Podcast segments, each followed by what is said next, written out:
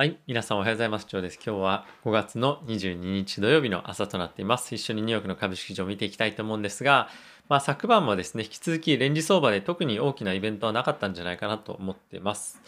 えー、まあ、一応先にまず指数見ていきたいと思うんですが、ダウはですね、プラスの0.36%、S&P はマイナスの0.08%、ナスダックはマイナスの0.48%、ラッセル2000はプラスの0.34%というような状況でした。えー、特に大きな動きもなく、金利もですね、ほとんど動いてないですね。米国の10年債の金利は今1.62という水準で、まあ、ほぼ引けと、引けというかオープンと変わらないような、えー、水準で、まあ、引けたというような感じですね。あとはセクター別で見ても特に大きく動いたところっていうのはなかったんですけども、まあ、結構やっぱりここ最近また新し新たにですね金利テーパリングについてのま議論を早くした方がいいんじゃないかっていう声もやっぱり結構聞こえてきてはいて、え金融株っていうのが昨日はまた強く、え推移をしていました。えただしまあこれも同じくですねレンジ相場になると思いますし、えそんなに今日どこが上がった下がったっていうのはあんまり意識するべきじゃないかなと個人的には思ってます。ただし、えこのやっぱ夏にかけて、えまたですね雇用が改善してくれば利上げテーパリングの議論はですね再燃してくると思うのでやっぱりこの辺りは金融機関の株っていうのは比較的強含んで推移するんじゃないかなと思っています。あとは全体見て、ま少しですね、GAFAM 中心に、ま昨日は弱かったんですけども、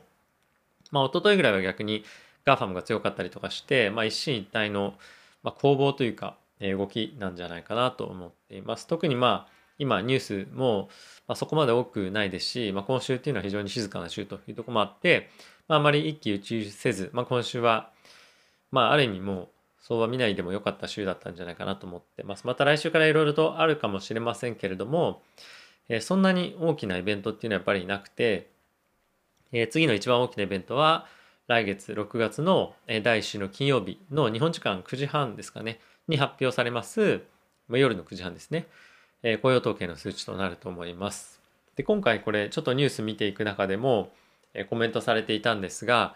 FRB の中での議論で、この5月の雇用統計、6月の第1週に発表される雇用統計に関しては、かなり悪い数字が一旦出る可能性があるんじゃないかということで、予想がですね、今引き下げられているというような状況となっています。で、これはあの理由は以前からお伝えしていることなんですけれども、雇用の、なんていうんですかね、供給、その雇いたいよっていう意思はあるものの、労働者がですね、まだまだ全然戻ってないということもあって、かなり悪い数字、弱い数字になる可能性はあるんじゃないかというふうには言っています。まあ、ただしですね、前回もかなりいい数字予想していて、まあ、ものすごい悪い数字出たので、まあ、これの通りにいくっていうわけではないと思うんですけども、やっぱりまあちょっと今のところは経済的に、え、まだまだそういった回復基調には、え、まあ経済的にというか雇用ですね、あのないような状況にあるんじゃないかなと思ってます。ただし、まあ、一変して6月の数字っていうのは良くなるとは思うので、えこの辺りはですね、まあ、ちょっと、あの5月の数字に惑わされないようにしていきたいなと思うんですけども、まあ、おそらくその雇用が弱かったら弱かったでマーケットとしても、やっぱりその経済への回復っていうのの期待感が、えー、まあ弱くなるということもあって、やっぱりこの辺りはマーケットを下げていくんじゃないかなと思うので、えー、あまりその、なんていうんですかね、この雇用統計の、数値が、まあ、どう触れたとしても、まあ、プラスに左右されるような要素っていうのは個人的にはないかなと思ってます。なので、ちょっと雇用統計前はポジションを落としてもいいんじゃないかなと思ってます。特に短期で持っているものに関しては、まあ、ものにもよるとは思うんですけれども、比較的売り圧力が高まってくるというか、高まると思います。雇用統計では。はい。はい。えー、っと、そうですね。あとはちょっとやっぱりその、テーパリングの議論がまた再燃してきていて結構その議あの議論をしている FRB の中でも利上げ派というか早くテーパリングをやった方がいいんじゃないか遅くなると良くないんじゃないかという人がまたポツッと一人増えてきてたりして少しその辺は気になるかなと思ってます。もちろんその今はまだそういうことを議論する段階じゃないとか利上げテーパリングするべきじゃないっていうふうには言ってはいるものの、まあ、その遅れを取ること、えー、利上げするテーパリングするのが遅くなるのは良くないよねっていうような意見が、まあ、そこそこもちょっと出てきてるのが不安かなとは思ってますね。まあただ実際に雇用と物価の指数が改善してこない限りは、まあ、そういった議論すら始まらないので何とも言えないんですけれども、まあ、いざそういう数字が改善してきた場合には、えー、そういった方向性の意見が結構出る可能性はあるんじゃないかなと思っています。はい。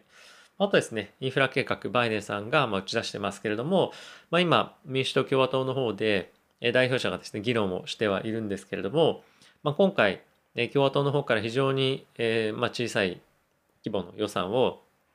提示されたこともあって、民主党としてはですね、新たにカウンターオファー、提示したんですけれども、まあ、以前は2兆2500億ドルっていうところだったんですが、まあ、今回1.7、えー、7兆億ドルですかね。はい。あ、1.7兆ドルですよね。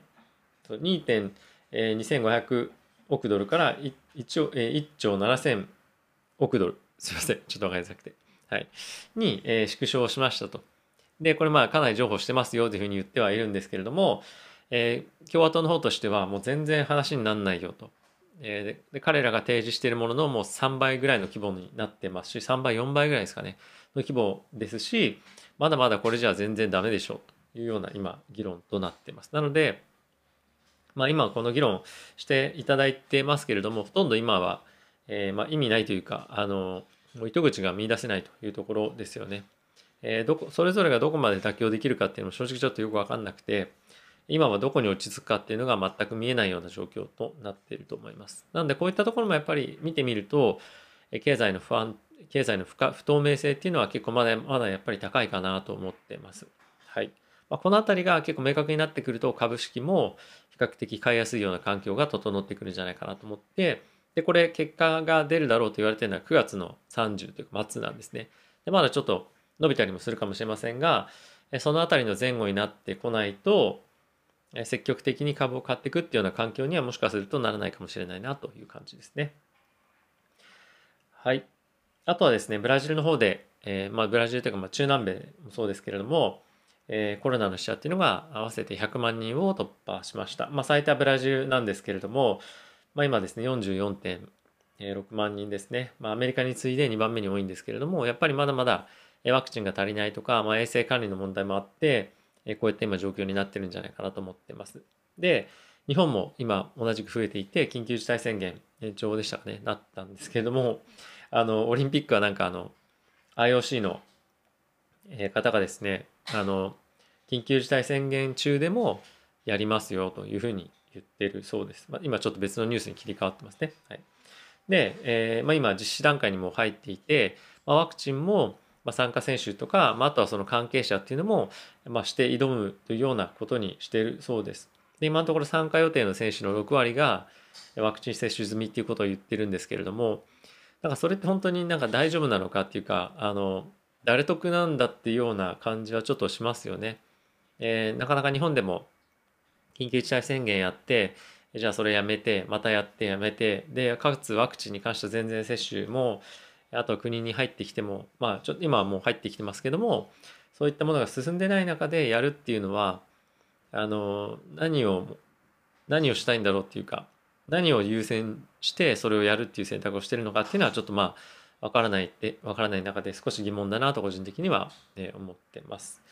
はい。あとはですね、次別のニュースなんですけれどもえ、ファイザーが、えー、低中所得国向けに20億回分のワクチンの提供っていうのを行うと発表しました。で今年10億回分、次の年10億回分ということなんですけれども、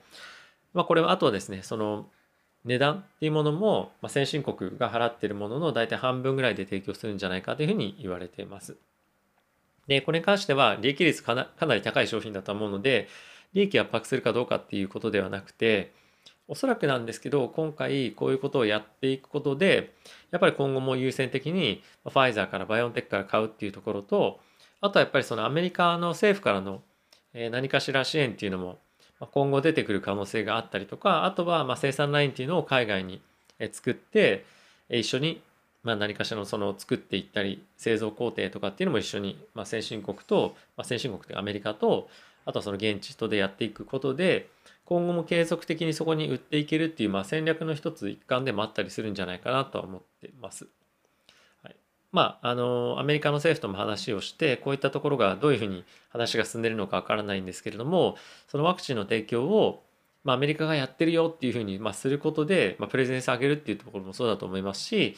まあ、あとはやっぱり、えー、ファイザーとしては今後の薬価ですね。アメリカっていうのはその薬日本は薬価どんどん下がっていくしかないんですけどえアメリカの方は薬価上がっていくっていうのも全然普通にあるんですね仕組みとして。なので、まあ、そういったところで、まあ、薬価をたくさん上げてくださいっていうよりもやっぱその下げないっていうところも大事だと思うので、まあ、そういったところの駆け引きっていうのも一定程度あるんじゃないかなと思っています。あとはやっぱりアメリカとしてはその中国もワクチン作ってますけれども、ま、中国製のワクチン他国のワクチンを使うよりもアメリカのワクチン使ってもらった方が、ま、税収っていうところもそうですしあとやっぱりアメリカの医療っていうところを世界にアピールしたいというのもあるので、えー、そういったところもあってこういった動きにもなってるんじゃないかなと思ってます。あとはですね今、えー、G7 の気候環境会合っていうのが行われてまして、えー、ここでですね石炭火力発電っていうのの、え、国際投資をですね年末までに提唱するということで決まったそうです。まあ、この辺りの動きはですねちょっとあのこんなに急で大丈夫なのかなというのはあるんですけれども今後こういった案を具体化していって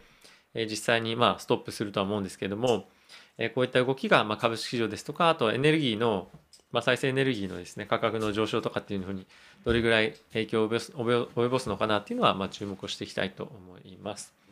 やっぱりこの関連銘柄というのは今後引き続き厳しい状況にはなると思うので、え注視していきたいなと思います。はい、ちょっと子供が部屋に入ってきてしまったので、この辺で終わりたいと思います。ではまた次回の動画でお会いしましょう。さよなら。